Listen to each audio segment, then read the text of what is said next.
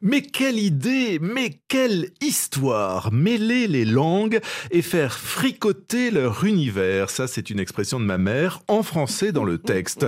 Grande histoire et jolie famille que celle des autrices et auteurs de Mémoire d'Encrier qui conjuguent depuis 20 ans tous les continents.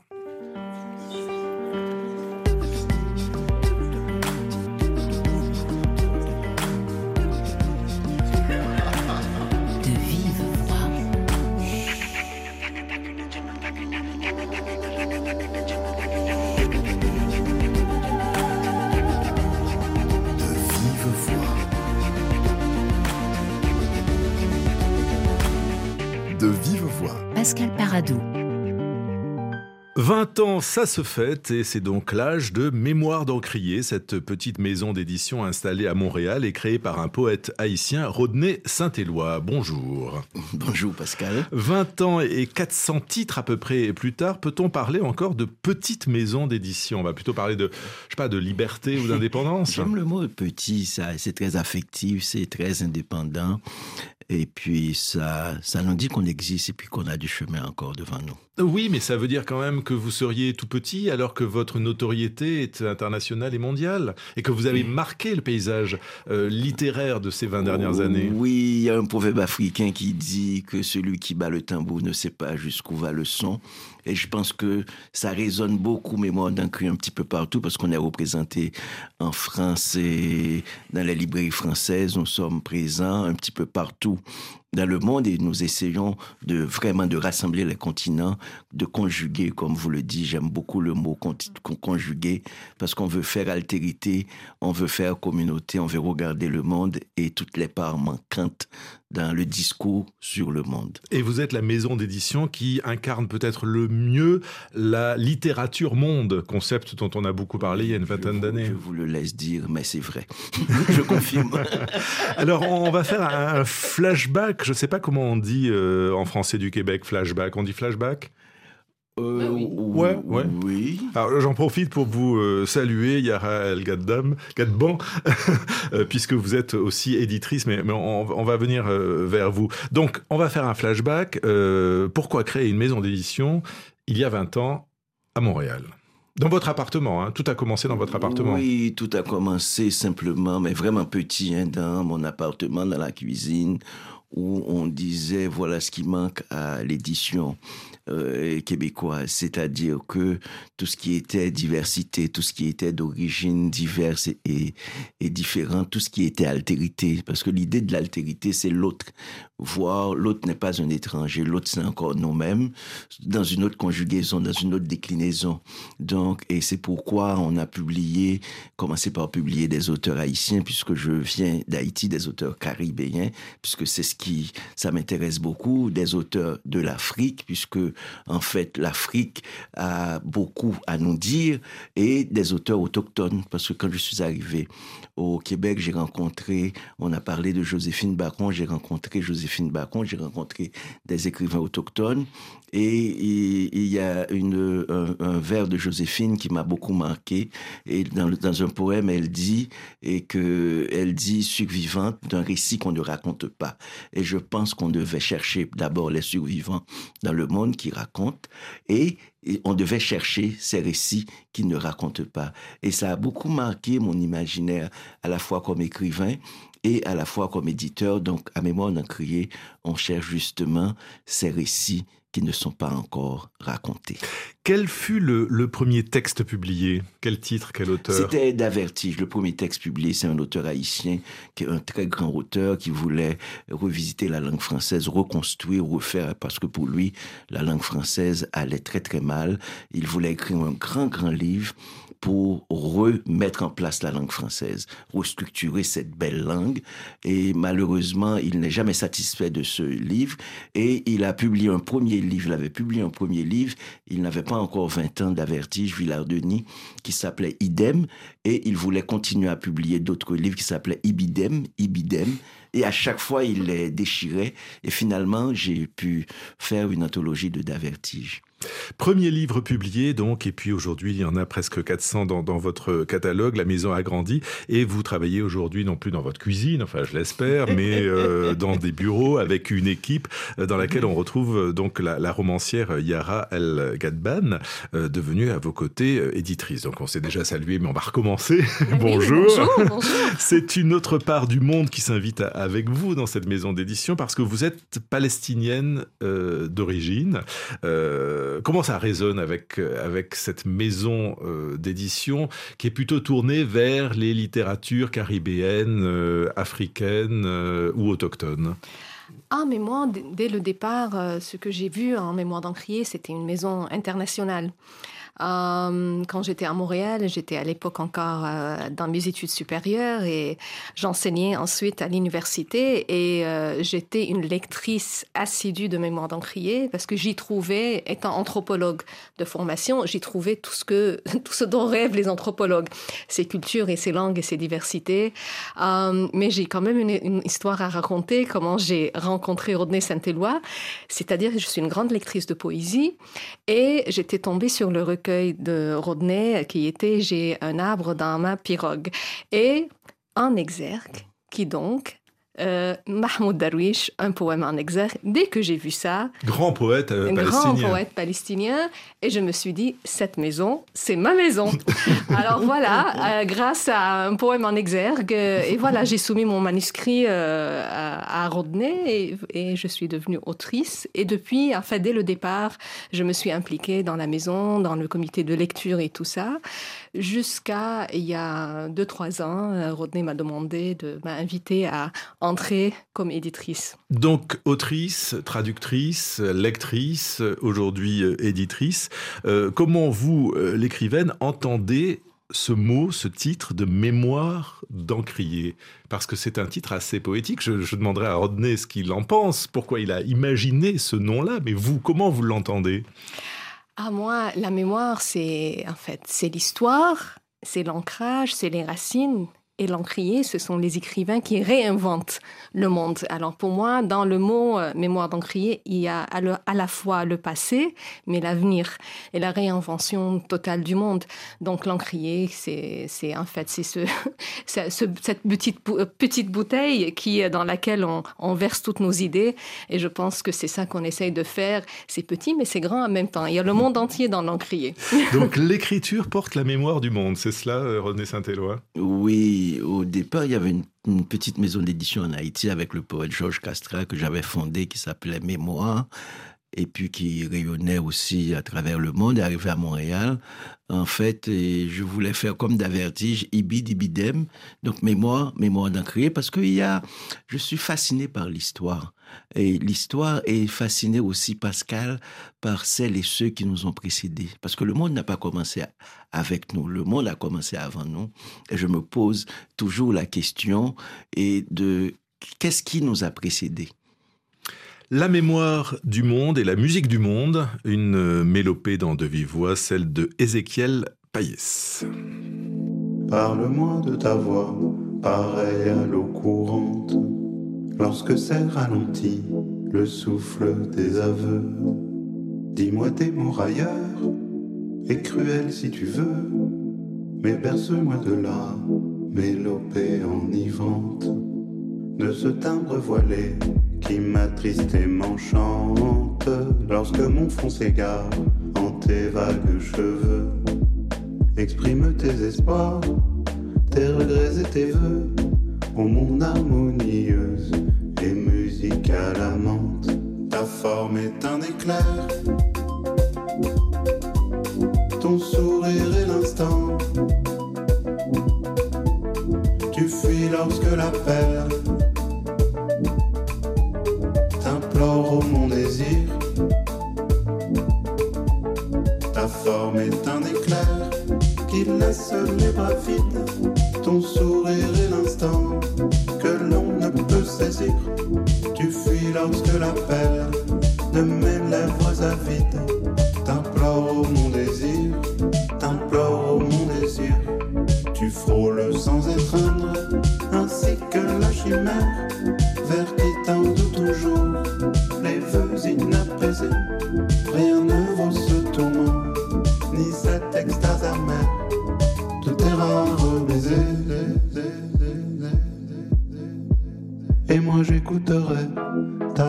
son doux. Je ne comprendrai plus, plus j'écouterai cherchant. Sinon l'entière oublie, du moins la somnolence. Car si tu t'arrêtais, ne fût-ce qu'un moment, j'entendrai, j'entendrai, au profond du silence, quelque chose d'affreux qui pleure horriblement. Exprime tes espoirs, tes regrets et tes voeux, mais berce-moi de la mélopée enivrante. Ta forme est un éclair qui laisse les bras vides, ton sourire est l'instant que l'on ne peut saisir. Tu fuis lorsque l'appel de mes lèvres avides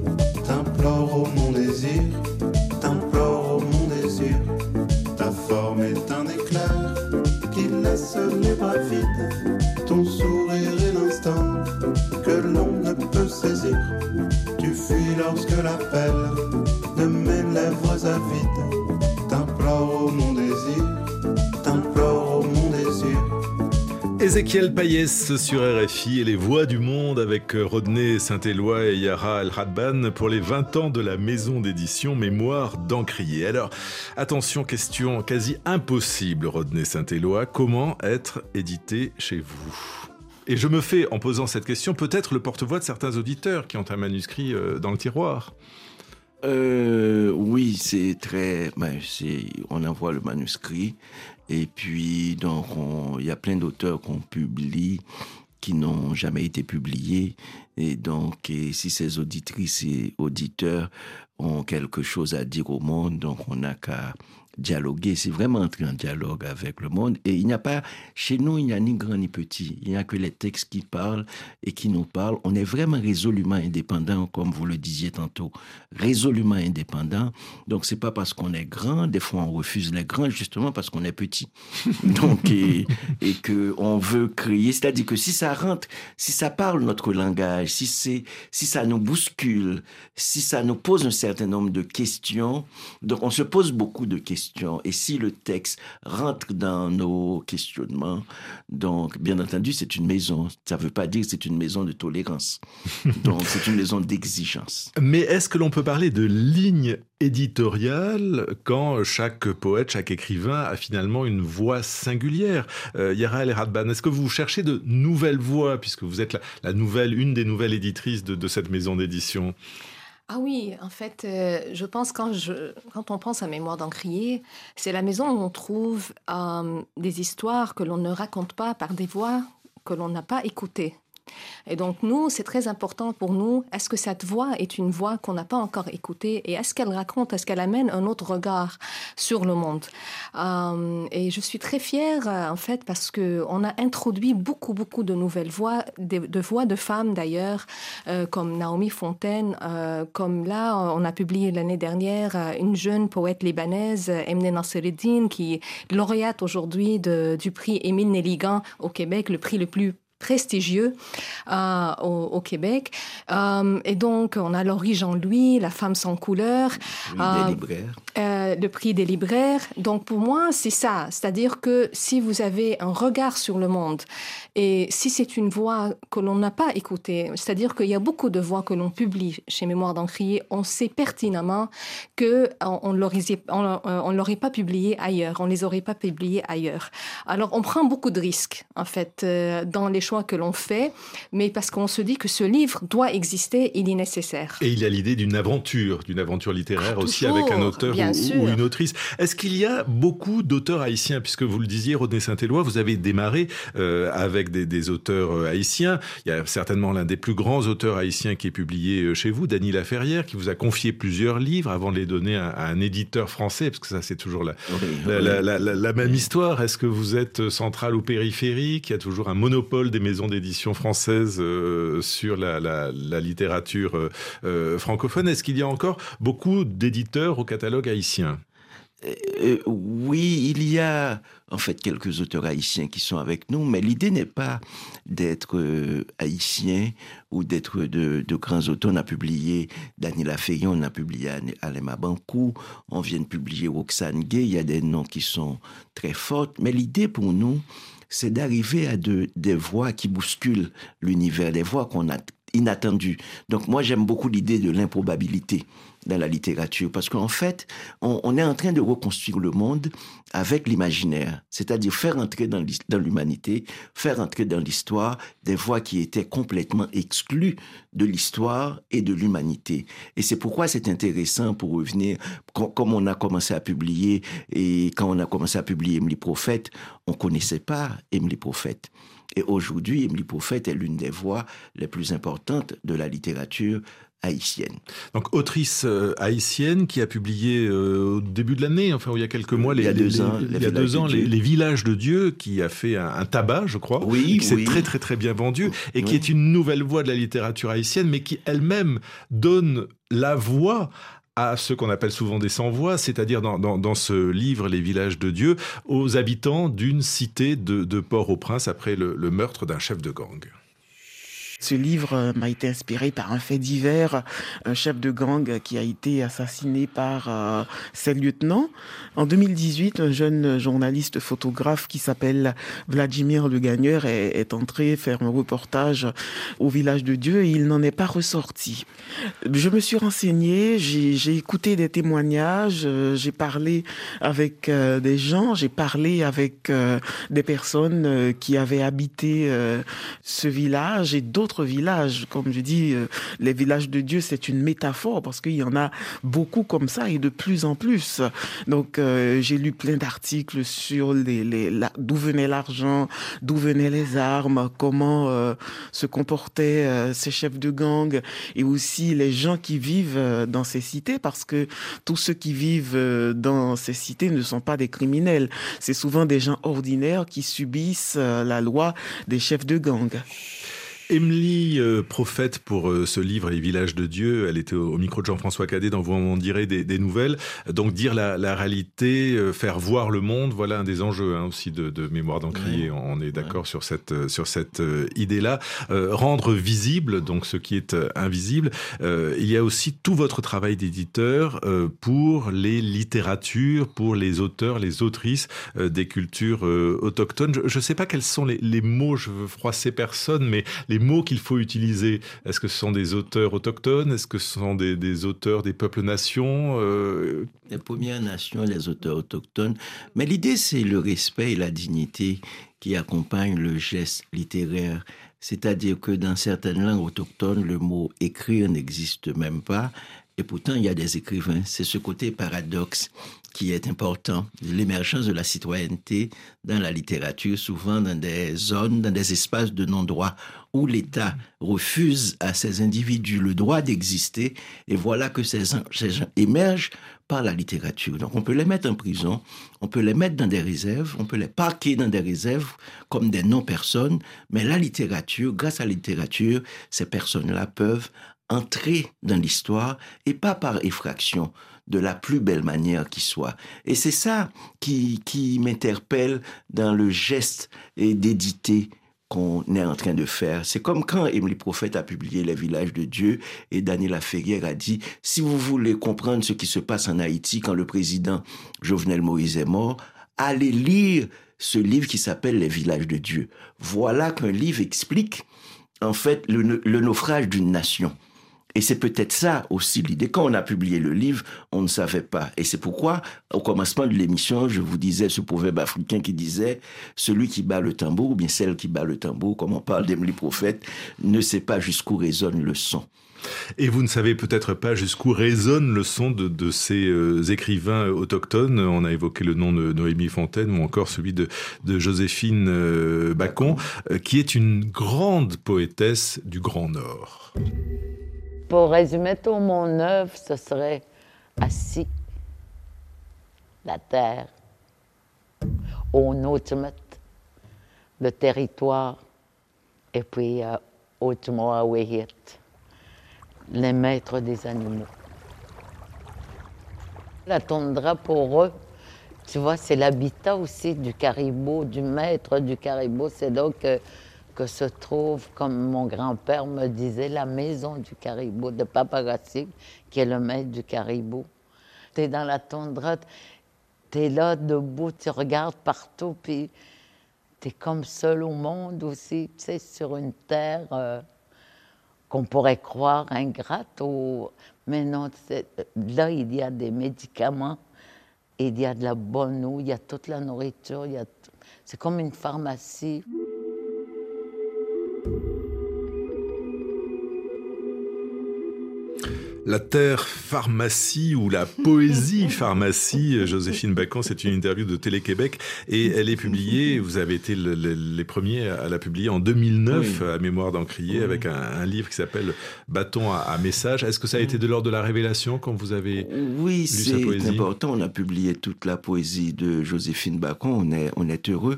Mais je suis très heureux quand j'entends la voix de Joséphine avec tellement de force. C'est une voix qui nous guérit. Quand j'entends ça, c'est comme parce que le monde a besoin de, de guérison, et parmi toutes nos crises, et quand j'entends, par exemple, ces nouveaux narratifs, vous entendez le mot toundra, vous entendez le mot caribou, vous entendez le mot papakassik.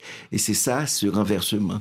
C'est-à-dire que c'est pas, je pense que c'est à mémoire d'un crier qu'on peut entendre, qu'on peut entendre résonner ces mots-là. Mais, mais votre catalogue est quand même très très impressionnant car euh, quand on regarde toutes ces références, tous ces titres, enfin personnellement, moi je me sens euh, terriblement ignorant, comme, comme si je n'avais rien lu et comme s'il y avait encore des vies nécessaires pour lire tout cela et, parcourir tous ces continents oui, littéraires. Pascal, il y a d'autres vies que les nôtres et c'est ce que fait Mémoire, c'est ce que fait Mémoire d'Encrier. Ce qu'on fait, et là je prends Yara à témoin, c'est-à-dire que c'est chercher d'autres voies des voix justement, et c'est pourquoi la place de mémoire d'Encrier ici est fondamentale, parce que on est dans de nouveaux narratifs. Même quand on publie Roxane Gay, Difficult Woman, c'est une autre vision. C'est un livre de la rentrée. C'est hein. un livre, oui, oui. On publie, par exemple, on parle des autochtones, on publie Thomas King, qui dit, et quand les milliardaires se mettent à mourir, et puis on est en train de construire l'image du milliardaire, et lui, il, il détruit, cette, il déconstruit l'image en disant quand les milliardaires se mettent à mourir. Donc pour nous, en fait, c'est important de, de, nous inscrire, pas dans un contre-discours, mais dans un discours autre, dans un discours différent. Et c'est pourquoi, à Mémoire d'en crier, on parle souvent de lire autrement, parce qu'on peut lire autrement. Et c'est ça qu'on fait dans notre catalogue. Les gens peuvent se sentir étranges, mais pas étrangers, parce que c'est des histoires qui viennent de partout. C'est des histoires profondément humaines, mais qui sont souvent exclues de l'humanité ou de les grandes chaînes éditoriales. Alors si je vous comprends bien, je crois René Saint-Éloi que vous êtes un optimiste fondamental, mais visiblement aujourd'hui, ce n'est pas le cas de Lucie Bouteloup. C'est la puce. L'oreille. Bonjour Lucie. Bonjour Pascal. Dans quel état d'esprit êtes-vous aujourd'hui? Alors aujourd'hui dans la puce à l'oreille, on se laisse aller un peu à la mélancolie puisqu'avec oh. Nathalie Gendreau, on va broyer du noir. Alors le noir, on s'en doute, c'est une couleur qui n'est jamais annonciatrice de bonnes nouvelles, mais pourquoi faut-il la broyer? Eh bien les enfants ont leur petite idée.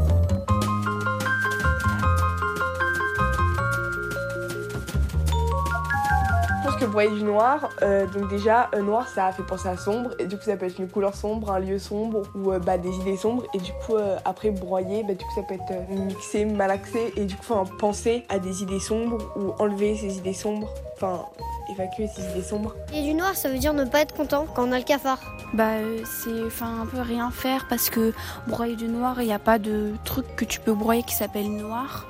Euh, du coup, c'est rien faire, euh, faire des choses inutiles qui n'existent pas. Comme par exemple, tu vas pas dire broyer du verre. Parce que bah y a pas de truc qui s'appelle verre et que tu peux broyer. Ça doit venir, euh, je sais pas, peut-être quand ils peignaient les artistes à l'époque, comme ils avaient pas déjà des palettes de couleurs toutes faites, ils devaient peut-être créer du noir et du coup, je sais pas, ils broyaient du charbon ou je sais pas trop, mais je pense que ça vient de, de l'art.